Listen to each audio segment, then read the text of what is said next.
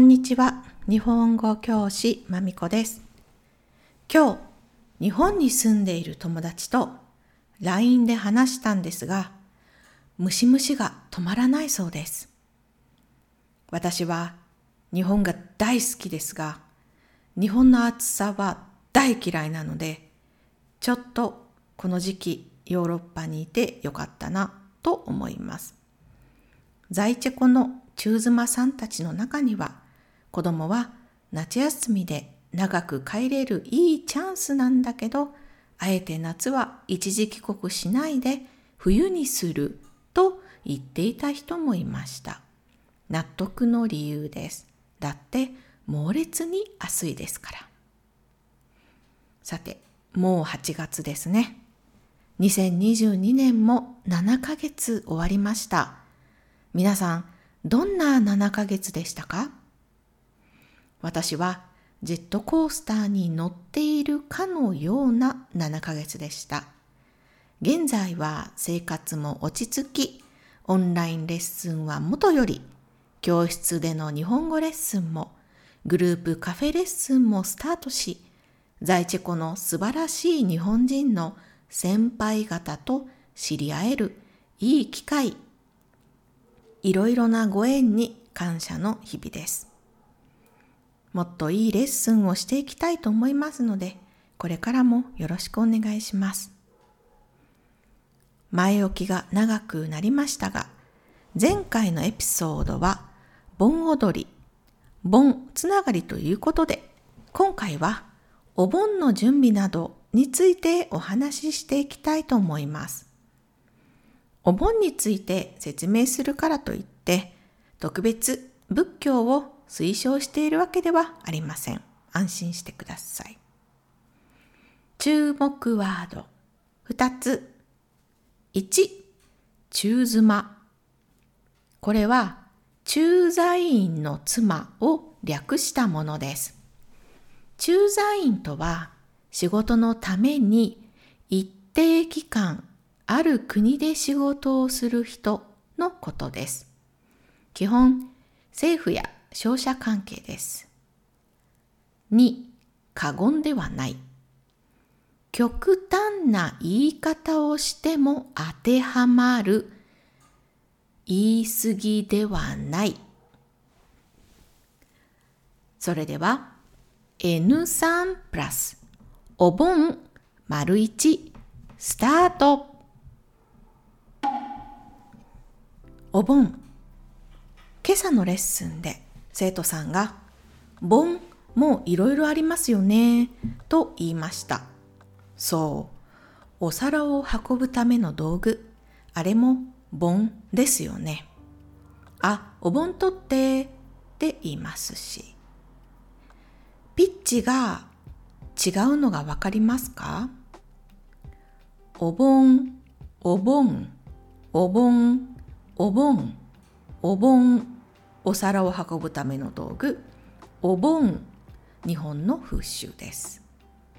今回はお盆ではなく日本で行われているお盆という風習についてです。お盆はお彼岸と並んで古くから伝わる日本の風習で正式名称は裏盆へまたは裏盆です。仏教行事の一つでこの時期にあの世から帰ってくるご先祖様を供養をするために行われます。ご先祖様とは亡くなった自分のおじいちゃんおばあちゃんひいおじいちゃんひいひいおばあちゃんと遡っていくまあ我々と同じ DNA を持った昔の家族のことです。供養をするというのは亡くなった人があっちの世界で幸せに過ごせるように祈ったり何かをしたりするということです。お盆はお正月のようにはっきりと統一されて行われているわけではなく居住地によってお盆の時期は異なります。全国的に8月13日から16日が多いですが、カレンダーでは黒ですが、会社はほとんどお休みになります。もちろん、頑張り屋の飲食業やアパレル業界はお店を開けます。通常営業です。いえ、むしろ忙しいくらいです。お盆の間、回転寿司屋の駐車場はいっぱいになり、仕出し屋さんもフル活動します。このお盆の流れは簡単に説明すると3つのパートに分かれています。まず初日。ご先祖様の魂を家に受け入れます。そして中日。お墓参りなどをし、最終日、魂をあの世へ送る、これが一般的です。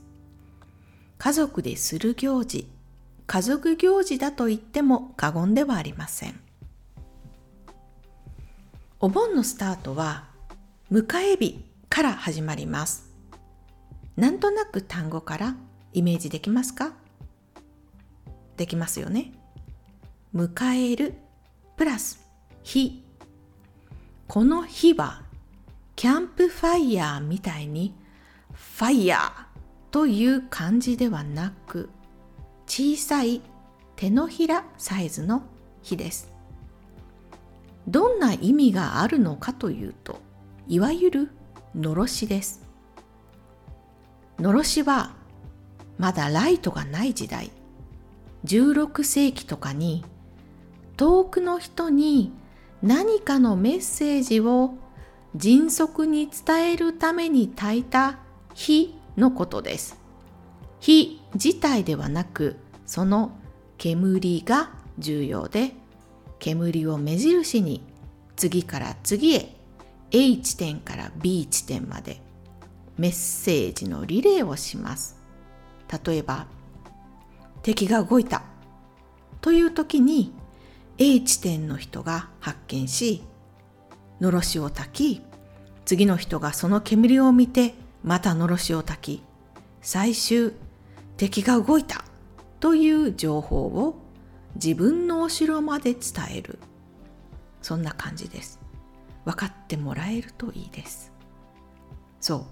その迎え日はご先祖様への合図なんですね。ここですよ間違えないで帰ってきてねそれからきゅうりとナスを用意しますナスときゅうりは切らずに食べるんじゃないので、爪楊枝を動物の足の位置に4本刺します。きゅうり4本、ナス4本、爪楊枝4本ですね。きゅうりは馬を表し、ナスは牛を表します。これらはご先祖様の交通手段です。歩くと時間がかかるので、この世界に帰ってくるときは、きゅうりの馬でビュンと帰ってきます。もちろん私はその世界に行ったことがないし、見たこともないので、実際にどのくらい遠いのか近いのかとか知る由もありません。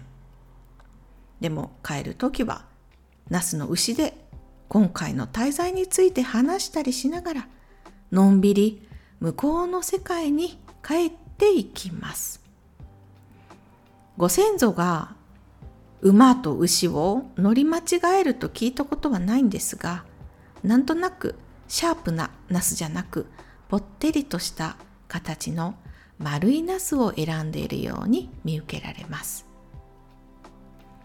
最後の日することは送り火です。送り火を炊きます。迎え火がありましたね。はい、迎える日と送る、はい、さようならの日です。お察しの通り、帰る時の道しるべです。迷子にならないように、ちゃんと元の場所に帰って、そしてまた来年来てくださいね、という意味になります。火でふと思い出したんですが全然お盆と関係ないんですけれども時代劇でよく見る火打ち石シーンは家を出る人の右肩の上で石をカチカチ鳴らして火花を散らすあのアクションです。皆さん見たことがありますか？あの石の名前を火打ち石と言いその行動を切り火と言います。どうしてそんなことをするのかというと生まれたてほやほやの火は悪いことを避けると言われています。だから家を出ていく人が無事に帰ってきますように良くないことが起こりませんように縁起のいいことが起こりますようにと願いを込めた行為だということです。火はいつの時代も神聖な何かなんですね。でもナウシカの映画でも誰かが言っていたように火は使いすぎると良くないので少しだけ使うのがいいですね多い日はあんまりいいことを起こしません最後にまた脱線しましたが次回はお盆の家族の様子をお話ししたいと思います今日もありがとうございました。終わり。